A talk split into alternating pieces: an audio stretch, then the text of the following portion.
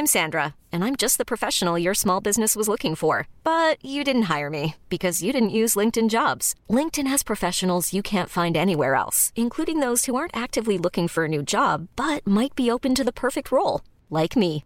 In a given month, over 70% of LinkedIn users don't visit other leading job sites. So if you're not looking on LinkedIn, you'll miss out on great candidates like Sandra. Start hiring professionals like a professional. Post your free job on linkedin.com/achieve today.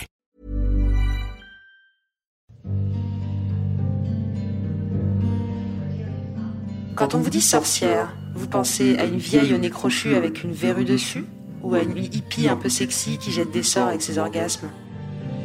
À l'heure où Pénélope Bagieux réadapte en bande dessinée Les sorcières de Roald Dahl et que le livre Sorcière de Mona Chollet n'est plus une œuvre obscure féministe mais un best-seller, nous voulions nous interroger sur la chatte et ses pouvoirs magiques, le mythe de la femme à pouvoir. La femme magique en général se range dans deux catégories, la maléfique et la bienveillante, mais toujours autour de la chatte. Bonjour à tous et à toutes et bienvenue aux Origines du Monde, l'émission du Poste Général. Aujourd'hui, nous sommes, comme d'habitude, trois autour de la table. Nous sommes ravis de vous accueillir dans cette émission. Ce qu'on va tenter de faire euh, pendant euh, le podcast que vous allez écouter, c'est de recentrer le débat autour euh, de cet objet merveilleux qui est l'origine du monde et l'origine des choses. La chatte. Chatte. Chatte. Chatte. Mais, euh, et voilà. Et, et- C'est bon On va se présenter. Georges, Georges. Par souci d'anonymat et pour plus de fun, nous avions décidé de prendre chacune un nom de garçon. Aujourd'hui, je serai Sergius Pocus, C'est magnifique. n'est-ce pas? J'adore. C'est incroyable. Moi, toujours dans le registre des sorts, je serais Henri Kiki, Choupiki, Boop. Oh putain. Allez, je vous mets au défi de le Oh, répéter maintenant. surprise, C'est la roue libre. Putain, moi je suis naze, j'étais- je voulais juste rendre un hommage, donc je serais Georges Méliès parce que magie et tout ça, c'est un, peu, Oh, un peu incroyable. joli quoi. C'est beau, cinéaste, c'est mais- beau. Mais bravo. On comprend, on comprend la rêve.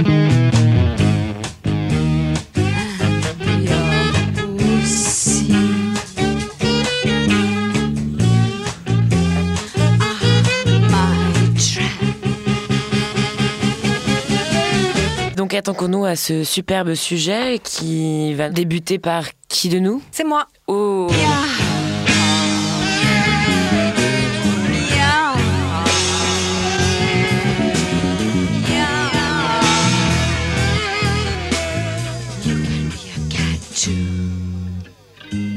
C'est moi, c'est Henri, et je voudrais vous parler d'un truc qui m'intrigue beaucoup, mais parce que euh, j'ai cette passion de mettre les choses en tension et d'essayer de trouver des contradictions partout. et je voudrais vous parler de la, de la différenciation qu'on a tendance à faire dans tous nos imaginaires entre la sorcière et la bonne fée. C'est un truc qui m'a frappé récemment. Il y a La Reine des Neiges 2 qui est sortie, euh, qui, euh, une fois de plus, a été rentable avant même sa sortie, euh, suite Ouais. à la vente d'objets dérivés. Enfin bref. Donc, énorme best, best, best seller de Disney. Qui montre bien qu'en fait, cette figure de la sorcière qui a été surexploitée comme celle de la bonne fée dans tous les films de Disney de notre enfance, aujourd'hui est beaucoup plus floue. L'héroïne est aussi la sorcière, la méchante, celle qui a un pouvoir maléfique en elle, mais qui, euh, d'une façon ou d'une autre, arrive à le mettre à sa sauce et en tout cas en faire quelque chose de bénéfique et positif. Aujourd'hui, la limite entre euh, le maléfice et euh, la bénédiction est hyper floue. Donc là où, par exemple, dans euh, La Belle au Bois dormant, on avait les trois petites bonnes euh, toutes pleines de bienveillance, qui se penchaient au-dessus du landau et qui étaient là. Tu seras belle et tu chanteras bien et tu seras très gentille avec les animaux de la forêt. Petite princesse, moi je vais te faire don de la beauté.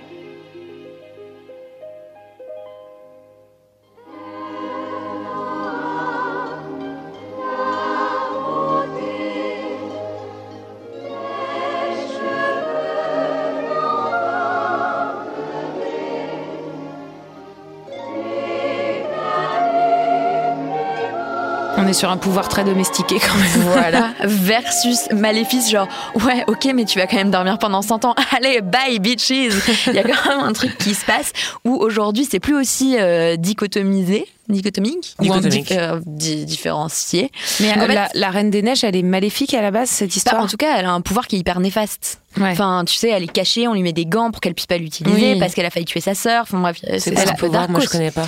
Ah, alors si tu me lances, je peux te raconter le conte d'Anderson qui à la base est vraiment une sorcière qui elle est vraiment maléfique et qui brise des miroirs pour mettre des éclats dans les yeux des enfants qui du coup voient le monde en noir, etc.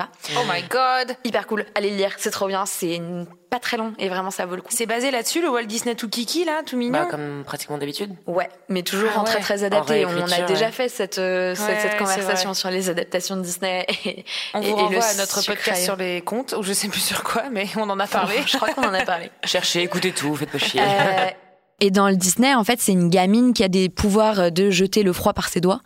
Euh, et qui, un jour, en jouant avec sa sœur euh, dans la grande salle du château, euh, fait une montagne un peu trop haute. Sa petite sœur se pète la gueule et, genre, crève à moitié dans les montagnes de neige qu'elle a fait dans le truc. Hmm. Et du coup, à partir de là, elle est punie par ses parents. Enfin, pas punie, mais en tout cas, pour contrôler son pouvoir. Mise en On lui, quarantaine. met, euh, on lui met des gants, elle sort plus de trop de chez elle et tout. Et puis, euh, elle finit par devenir reine, parce que ses parents meurent, parce qu'on est dans Disney. Et elle se retrouve à devoir gérer ses pouvoirs. Et en fait, elle finit euh, par plus supporter cette pression de, de devoir se cacher et plus être qui elle est et euh, s'enfuir dans la montagne. Vous connaissez la chanson Genre Let vraiment, voilà. C'est vraiment dégueulasse. qui est vraiment, C'est dégueulasse. de mettre ça dans la tête Ouais. des gens. Ouais. mais qui est vraiment cet hymne à la libération. Je veux plus être ce qu'on veut que je sois, je serai ce que je suis vraiment, je vais laisser mon pouvoir s'exprimer. Bla, bla, bla. Let it go, can't hold it back anymore.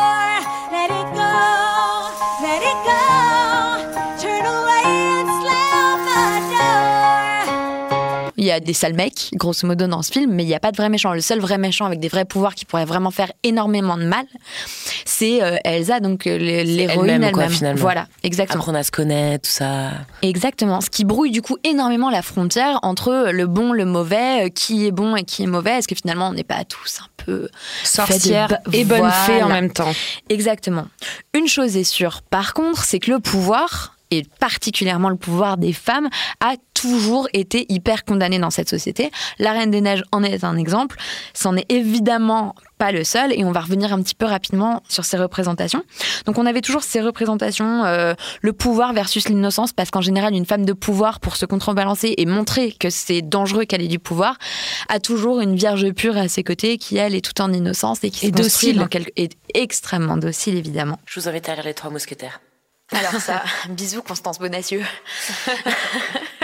Et Milady. Ah, bref, mais ça marche dans quasiment tous les classiques de la littérature. C'est la, en fait, c'est la mère versus la prostituée de Barthes. Enfin, genre très, de façon très, très, très claire. Et le plus vieil exemple qu'on en a, du coup, c'est Lilith versus Eve. Exactement, j'allais en venir là. C'est donc cette ambiguïté énorme entre la première femme, qui est considérée comme Ève en général dans la façon dont on en parle, mais qui en fait était euh, Lilith, qui était l'épouse euh, de Lucifer avant qu'il ne soit déchu. C'était pas la première femme d'Adam et après elle est. Si, elle- est Ah, si, t'as raison. Si, c'était la première femme d'Adam La première femme d'Adam qui... euh, qui n'est pas née de sa cuisse, mais qui a été créée autrement. Alors, Enfin, c'était pas de- la cuisse, Adam. de sa côte, C'était la oui, côte. de sa Mais côte. ouais. Enfin, en gros, il est pas né d'un morceau de viande de, en gros, de il- monsieur. elle a été créée, je crois, à peu près de la même façon qu'Adam, en mode genre... C'est ça. Sauf qu'elle avait, salagadou. elle avait sa, salagadou. Sauf qu'elle avait sa volonté propre et qu'elle ne voulait pas euh, être soumise euh, à la volonté de Dieu et d'Adam, c'est-à-dire être euh, un vaisseau de reproduction. Et elle avait, si je ne dis pas n'importe quoi, Henri, la volonté de prendre du, de prendre son pied. Mais en quoi. fait, de pouvoir coucher pour le plaisir. voilà. De pas être là seulement comme effectivement un vaisseau de reproduction, comme tu le disais, et de- de coucher uniquement pour pouvoir se reproduire et continuer euh, la race humaine qui se multipliera comme des grandes salles pour des générations, etc. Et ça, Euh, c'est mal. C'est tellement mal qu'elle a été punie, donc on l'a envoyée en enfer à côté du seul autre mec qui existait à l'époque et qui avait un peu fait de la demeure, donc Lucifer, qui lui euh, s'était euh, opposé à Dieu alors qu'il était le plus bel ange. Et ils se retrouvent tous les deux à régner sur les enfers.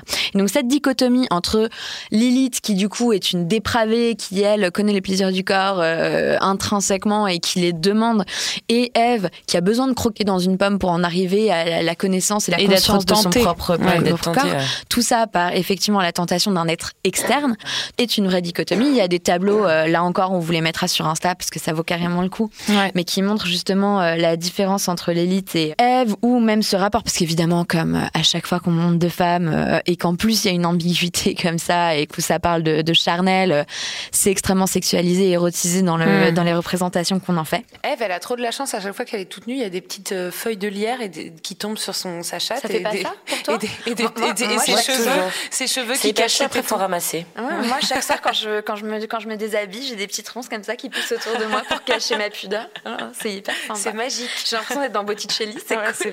Des petits anges qui arrivent avec des draps et tout, c'est chouette. Pour cacher ta pudeur. Cette différence entre pudeur et sexualité libérée continue évidemment après. Dans la mythologie grecque, on en a moult, moult, moult exemples. Entre une Circée, par Je la exemple. Circée, godesse absolue. Enfin, La vraiment, sorcière euh, c'est par une- ouais, essence, c'est quoi. une par sorcière par essence. Ouais. qui elle arrive à, en- à entretenir cette ambiguïté parce qu'elle est à la fois euh, complètement mauvaise puisque son kiff c'est de transformer les hommes en porcs voire de se les faire manger les uns aux autres enfin bref Mauvaise? Je suis pas sûre. Parfois, ça donne envie un peu quand même. C'est ça, balance ton porc? Waouh Ouf, ton pote Bouffe ton pote, balance ton pas. mais d'un autre côté qui euh, donne quand même le euh, foyer à Ulysse le Qui reçoit, qui, Elle, qui euh, l'accueille. ouais. Elle l'accueille bref, de ouf. qui ouais. accueille Enfin, Ulysse grave, euh, qui oui, c'est ça. Et, euh, et qui, Elle l'enferme euh, un qui petit peu Elle l'enferme un petit peu au début. Elle l'empêche de partir. Il essaie de récupérer ses potes. Enfin bref, tout ça est très très compliqué. Toujours est-il qu'ils entretiennent une relation qui évidemment est sexuelle et charnelle. Et il kiffe sa mère en Euh, plus. et il kiffe sa mère parce que euh, bah, Bisous, elle, connaît, elle connaît les bons sorts. me changer en sorcière. Sur mon manche à balai.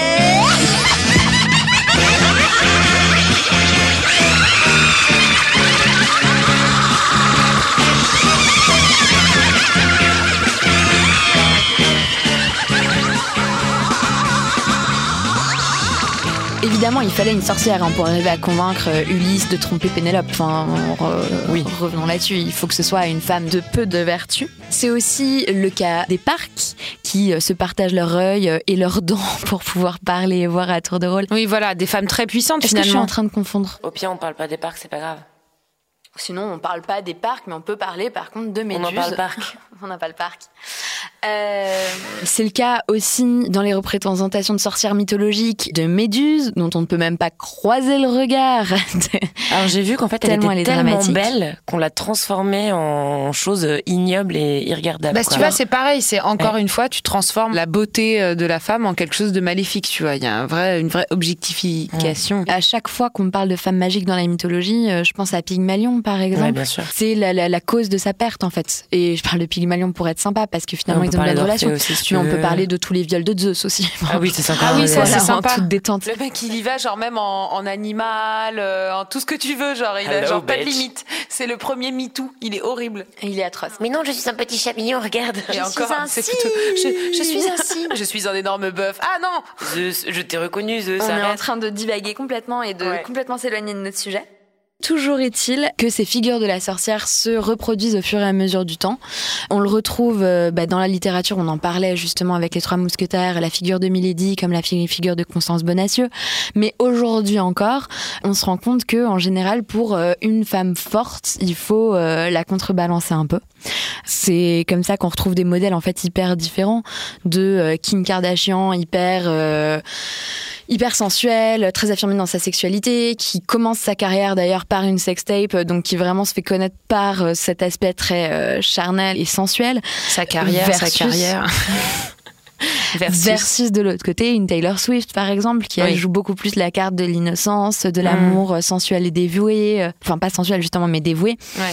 complètement euh, naïf et mignonne et pure. Et Texane par-dessus le marché. En plus de ça, comme Mathieu. comme si les Texanes pouvaient être purs, tu sais.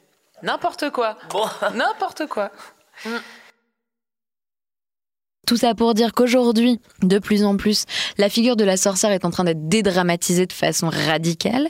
Grâce à l'ouvrage de Mona Chollet que je vous invite à lire, elle a des réflexions extrêmement puissantes sur le fait que justement, ces figures de sorcières, ces figures qui étaient euh, maléfiées dans les récits mais aussi dans les sociétés, parce que la chasse aux sorcières, on a beau en rigoler, euh, aujourd'hui, enfin, c'est quelque chose qui a Ouais, vraiment c'est pas du tout existé. une blague en fait. C'est pas du tout un une blague.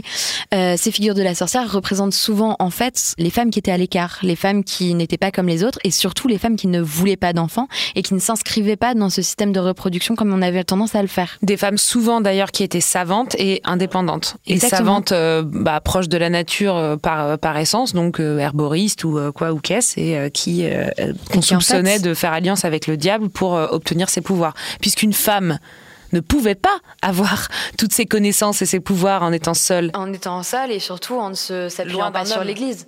De l'église ou d'un homme. Mm. Voilà, donc je vous invite à écouter la mise en musique d'un super poème de Baudelaire. Et je vous parlerai à la fin de cette émission, pour conclure tout ça, des figures du tarot. Parce que bon, euh, après tout, est-ce qu'on serait pas toutes un petit peu sorcières au fond de nous? Est-ce qu'on n'aurait pas euh, notre magie perso à exprimer comme on peut le faire?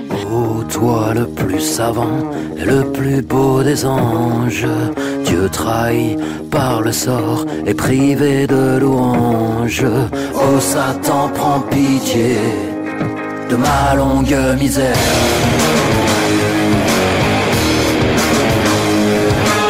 Et sur ce, euh, je vais laisser la parole à mon cher Serge. Sergius Pocus.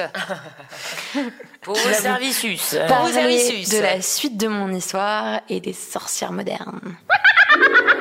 Qui n'a jamais entendu parler de la merveilleuse Madame Mime Bah non, je regrette. C'est moi la plus grande, la plus merveilleuse sorcière. Regarde mon garçon, d'un coup de baguette, Zim, zabarim, bim, je dessèche une fleur. J'aime semer le macabre et la terreur. Oh, ça c'est terrible. Merci, mon petit. Tout ça est facile pour moi, car je suis la magnifique, merveilleuse Madame Mime.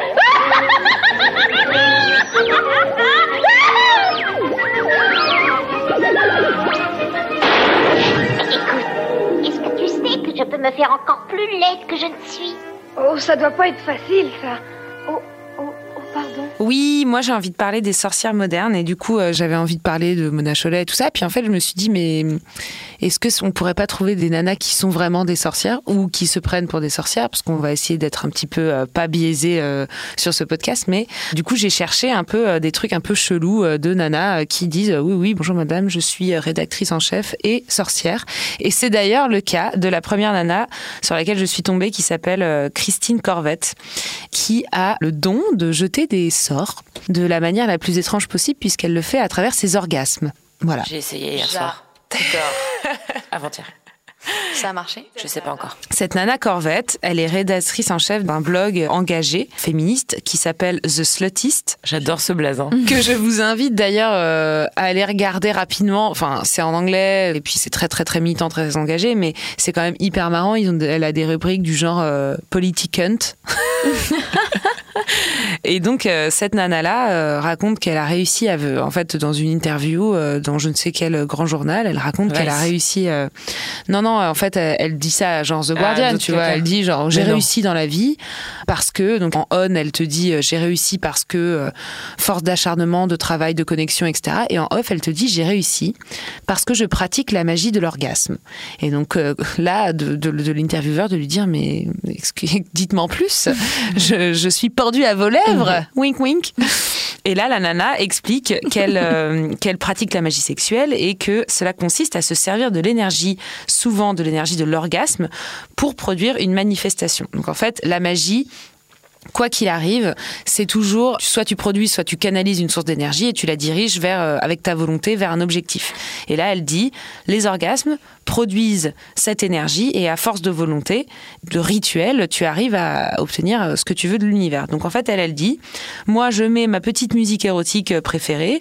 Apparemment, c'est du métal, glam, je sais pas Ouais, quoi. glam metal, ouais. Ouais, j'étais genre, ok, J'adore. je ne connais pas ce C'est truc. génial. Donc elle met sa petite musique, elle allume une bougie de préférence qui symbolise son objectif et elle dégaine son god en cristal Et Trop elle se bien. masturbe avec la ferme intention, le- la volonté d'obtenir quelque chose de l'univers. Et lorsqu'elle a un orgasme, elle dirige l'énergie libérée par cet orgasme vers son objectif. C'est stylé. Après, Voilà. elle dit quand même vraiment que c'est pas cool. pour avoir une voiture ou un nouveau taf. Enfin, si, un taf peut-être, mais pas une voiture ou posséder. euh, Non, c'est pas pour des biens de matériels. Louboutin, quoi. Ouais, c'est plus, C'est pas euh, pour des biens plus, matériels. euh, pour C'est euh, amour, euh, sexe, obtenir, euh, obtenir réussite, ton objectif. Voilà, pouvoir, c'est ça. euh. Exactement. C'est comme les, les catégories de 36-15 voyance, tu sais. Genre, c'est les. Attends. Choisissez la carte. Voilà, donc moi j'ai trouvé ça incroyable. Euh, Après, euh, je suis allée voir les gones en cristal, ça coûte un peu cher, donc peut-être euh, utiliser, euh, je sais pas, des, des œufs de yoni euh, en, On en dans- parlait en- au dernier épisode. en dernière, je sais pas, en cristal, ça peut marcher peut-être. Tu les gardes toute la journée, ça fait un peu genre en mode homéopathie versus genre médicament shot, tu vois. Et, et voilà, donc c'est c'est hyper drôle parce qu'en fait, je me suis rendu compte que c'était pas une pratique du tout. Bah, unique quoi. Je me suis rendu compte qu'il y avait beaucoup de nanas euh, sur internet euh, qui en parlaient, qui disaient oui oui, je suis tout à fait d'accord. Euh, il n'est pas question euh, d'accroître euh, euh, son sexe à pile ou ses compétences de sexe ou euh, je, sa libido, je sais pas quoi. C'est de la magie. On réalise des volontés, on exploite l'énergie sexuelle pour faire des résultats très réels, euh, etc., etc. C'est trop bien. voilà. Je vous propose, chers auditeurs, chers auditrices, de vous masturber avec euh, des trucs en cristal et puis Ou pas, euh, non T'es obligé d'avoir ça bah je sais pas, moi je suis le mode d'emploi, peut-être qu'on peut essayer comme ça sans Ouais, mais en tout euh, cas, de dédier l'énergie de vos voilà, orgasmes à quelque chose qui exactement. vous dépasse. C'est ça. Faites génial. une requête à l'univers euh, lorsque soir. vous avez un orgasme. Essayez de rester concentré 5 minutes euh, et de le faire. Voilà.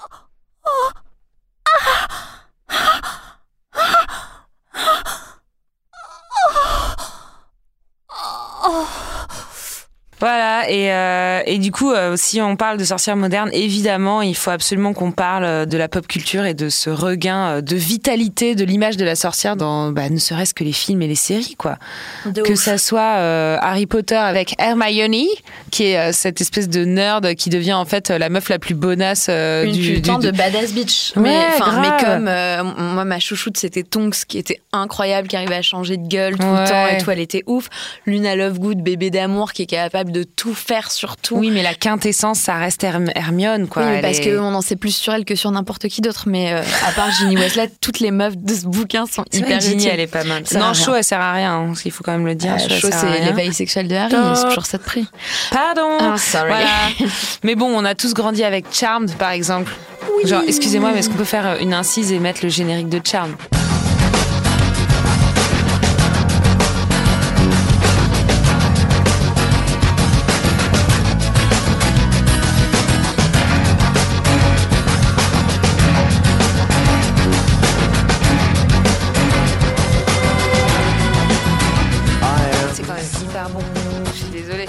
J'étais pas très trilogie du samedi soir, mais c'est vrai que ça fait un petit truc, ouais.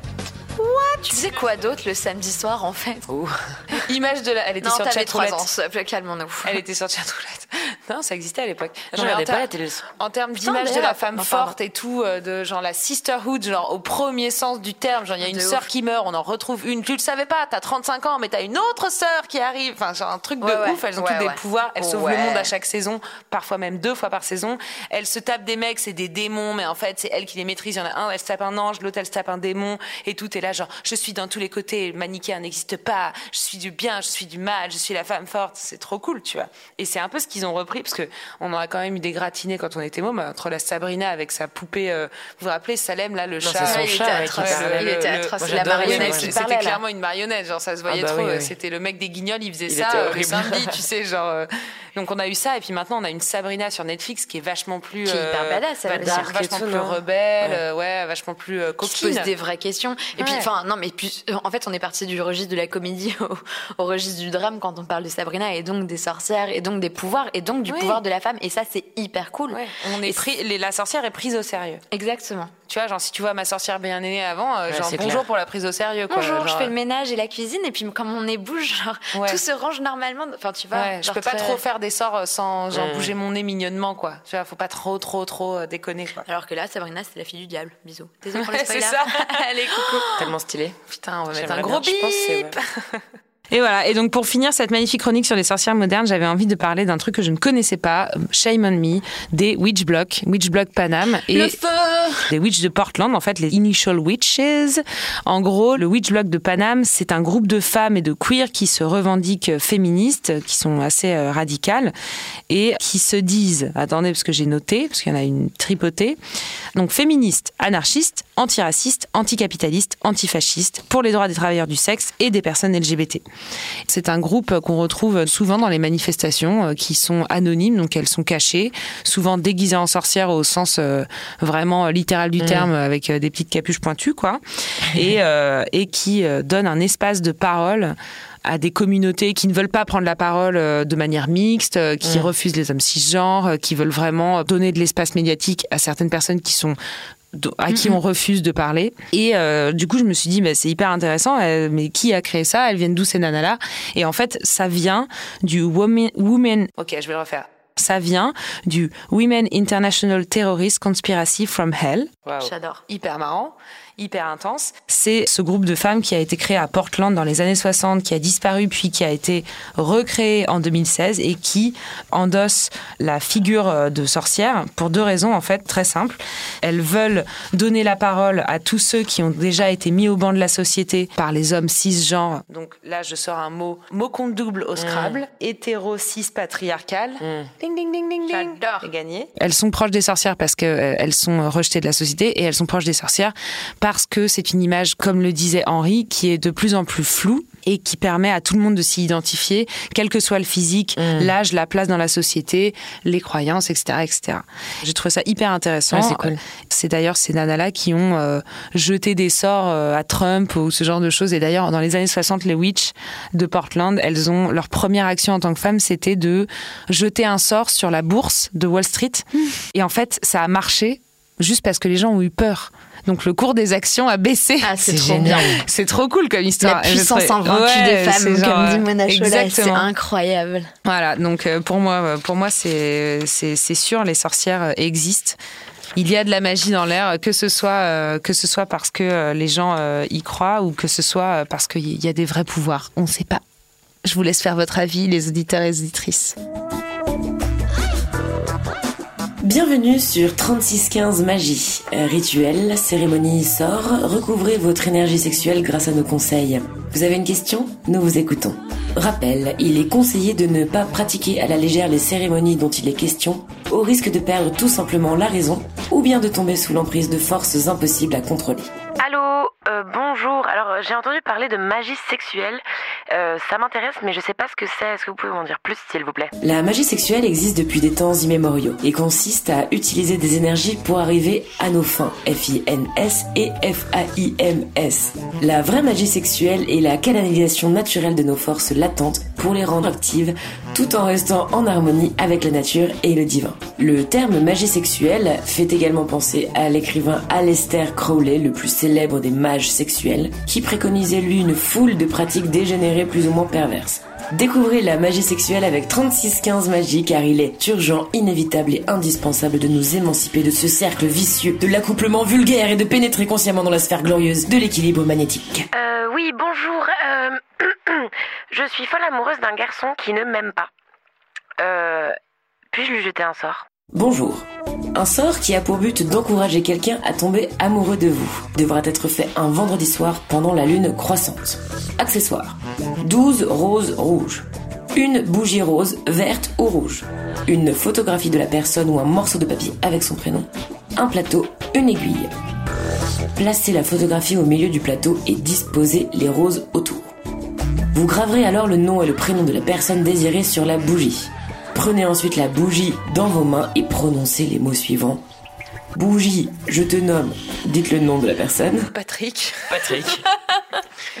Placez ensuite la bougie sur la photographie de manière à ne pas la cacher, mais en conservant un contact entre les deux. Répétez l'incantation suivante. Tant que brûlera la bougie. Choisissez pas une bougie trop grande. Ça va être un peu long. Putain, t'imagines, tu prends un cierge, t'es niqué. En même temps, faut graver le nom de la personne dessus et tout. Enfin, Ouais, c'est jouable, pas être trop petite non c'est plus, jouable, quoi. c'est jouable. Concentrez-vous bien et faites preuve d'une grande puissance visualisatrice. Patrick, j'attendrai ton cœur comme fond cette bougie.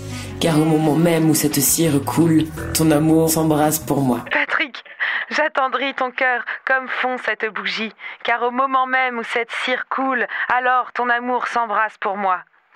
Patrick, J'attendris ton cœur comme fond cette bougie, car au moment même où cette cire coule, alors ton amour s'embrasse pour moi. Laissez la bougie se consommer entièrement. Réunissez les roses, attachez-les ensemble et suspendez-les la tête en bas pour les faire sécher. Ramassez ensuite la photographie ainsi que la cire refroidie et conservez le tout secrètement jusqu'à ce que le sort ait fonctionné. Bonjour, bonjour. Alors, euh, voilà, euh, personne ne me croit vraiment, mais euh, bah, je, sens les esprits, quoi. Je suis déjà rentrée en contact avec eux. Et, euh, et depuis de longtemps, je me demande s'il est possible d'avoir des relations sexuelles avec eux. L'accouplement non physique, aussi appelé spectrophilie. Souvent, cela est considéré comme une agression sexuelle. J'ai lu des témoignages, donc là j'essaie de le faire en mode cool, mais en fait j'arrive pas tellement c'est Non, non, mais attends, attends. Ouais, enfin, on s'en- Voilà, donc c'est arrivé à plusieurs meufs. En fait, un témoignage d'une meuf qui était chez elle et qui sentait un mec qui rôdait et tout. Elle le voyait précisément, c'était un homme de 40 ans, etc., etc. Elle savait déjà que c'était un spectre? Bah, elle le sentait quoi. Ok. Elle le Tu- tu voyait le vois pas, pas, en en vrai. fait. donc, euh, elle le voit pas, mais elle le percevait de façon hyper Exactement. claire. Ok. Et en fait, elle a commencé à sentir des trucs, genre des espèces de fourmillements, des trucs et tout ça. Et puis à sentir, euh, au bout de quelques pratiques, quoi, euh, même ses lèvres toucher les siennes, enfin, des choses comme ça. Ah. Elle dit qu'elle a jamais senti euh, la pénétration en tant que telle, mais que c'était assez chelou. Et que c'était un peu comme si elle était défoncée, quoi. Et le lendemain, elle se sentait vraiment mal, quoi, un peu agressée et tout pour la première fois. et Ah puis ouais, tu après, m'étonnes. de plus en plus, en fait, elle a réussi à, à gérer le bail, quoi. Et ce qui est assez marrant, c'est que dès qu'il y avait un vrai boy physique dans sa chambre, avec elle, le, le spectre ne venait pas. Ok. Voilà, donc c'est possible.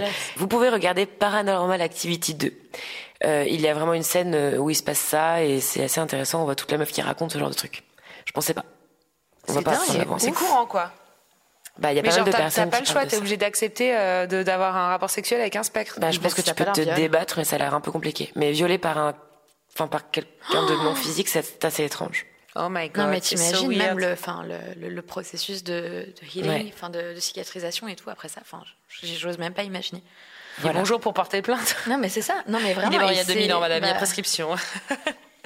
Ouais, mais t'imagines si vraiment c'est un trauma pour toi, c'est hardcore. C'était 3615 Magie. Eh bah, dis donc, on en a appris des trucs. Putain, mais grave, j'ai trop, j'ai Bon, trop et du coup, je fais rituel. d'incisme, mais en fait, il y a vraiment des sites de ouf où tu peux trouver des, des vrais rituels, des vrais sorts à jeter. En vrai, j'ai hyper envie d'essayer, c'est vachement marrant. Alors en conclusion, on va demander à Henri de nous raconter les Ouais. cartes du tarot. des sept figures principales féminines du tarot Ah, ça, euh, de cool. Marseille et revenir un peu sur leur signification et leur pouvoir justement de femme. Donc, La première qu'on peut citer, c'est la papesse, qui est associée à la réceptivité. C'est une figure qui est silencieuse, qui est dans l'écoute, qui écoute beaucoup son intuition. Elle peut avoir une tendance aussi au renfermement et au secret. En tout cas, c'est une carte qui encourage à euh, la réceptivité, la souplesse d'esprit, bien sûr, et donc hyper forte.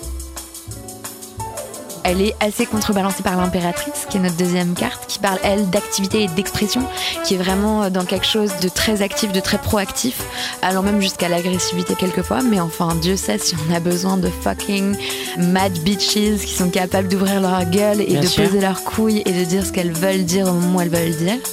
C'est le cas aussi euh, à la justice, notre troisième femme du tarot, qui elle euh, est effectivement dans la tempérance, la juste mesure, mais qui parfois on arrive même à des stades d'intransigeance, voire d'intolérance dans cette justice-là. La force est une figure féminine, n'en déplaise aux haters. Mais la faiblesse aussi, non Pas dans les cartes du tarot. tarot. Enfin, c'est pas une. Ça n'existe pas, quoi. Ouais. La force, c'est une femme qui est sauvage, euh, énergique, qui en veut, qui euh, a un instant hyper ravageur en fait sur son passage. Et ça, c'est quelque chose qui, pour le coup, contrairement à notre première carte de la papesse, est quelque chose qui est en général plus attribué aux hommes. Donc, on est ravis de la recevoir dans notre camp. Elle est évidemment euh, contrebalancée par la tempérance qui incarne la jeune fille dont on parlait au début de cet épisode, sur euh, l'innocence, la légèreté. La pureté. Exactement. Elle a pas trop les pieds sur terre, tu comprends. La, la manic pixie dream girl en quelque mais elle a sorte. pas non plus les jambes en l'air. De toute Oh, évidence. Qu'est-ce que c'est beau ça On peut parler de l'étoile, qui est la femme guérisseuse, donc la femme de pouvoir par excellence, celle qui est capable de raviver les morts et de guérir les vivants. Elle peut être un peu taxée de naïveté de temps en temps, mais dans l'ensemble, c'est quand même quelqu'un qui est capable d'harmoniser le monde qui l'entoure. C'est moi ça. c'est tout moi. bah, Elle rigole même pas. Non mais genre j'avais trop Bah ça. non, je rigole ça. Non, tu n'es pas l'étoile de nos vies. euh, non. J'ai pas dit des vôtres. Non, de, de l'univers. Bah si, ouais, justement. Et enfin, et ce sera la dernière, mais Dieu sait si on a bien fait de la garder pour la fin, le monde. Le monde est une femme dans le tarot de Marseille. Ah, comme Euh, Gaïa. Exactement. Et c'est la femme réalisée, la femme accomplie, celle qui a réussi à harmoniser toutes ses énergies, à trouver son équilibre. Donc finalement, c'est ça qu'on Ça, vous c'est pas moi. c'est ça qu'on vous souhaite à la fin de cet qu'on épisode. qu'on- qu'on gardera en tête, n'est-ce à pas devenir une femme monde, une femme qui marche sur ce qui ne lui va pas, mais arrive à trouver de la douceur là où elle le veut. Non, mais déjà, on peut créer la vie. Donc, euh, si déjà on arrive à organiser un peu la nôtre, euh, je, pense pas qu'on- mal. je pense qu'on aura, bon on aura toutes les cartes en main. Padam. C'était la blague de la fin.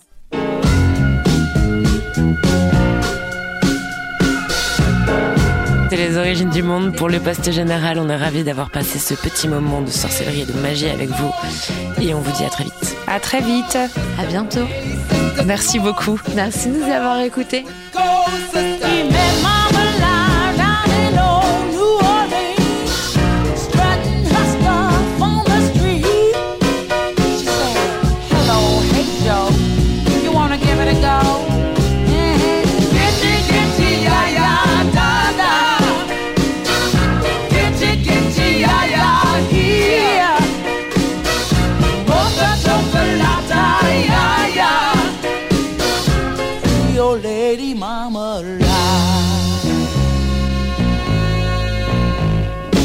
No uterus. Okay, no uterus. Okay, no uterus. Okay, no uterus. Okay, no uterus.